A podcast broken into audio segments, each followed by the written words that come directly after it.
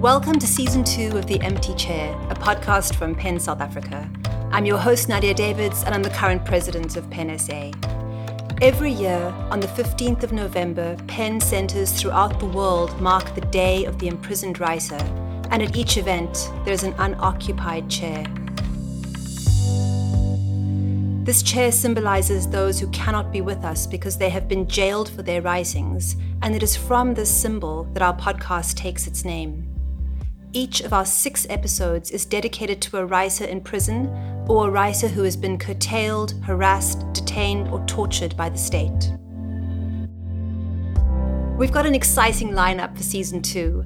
A previously imprisoned writer of conscience, academics, poets, actors, historians, writers, theatre practitioners, and environmental journalists, all focusing in their own way on thinking, writing, pushing, and advocating for something better.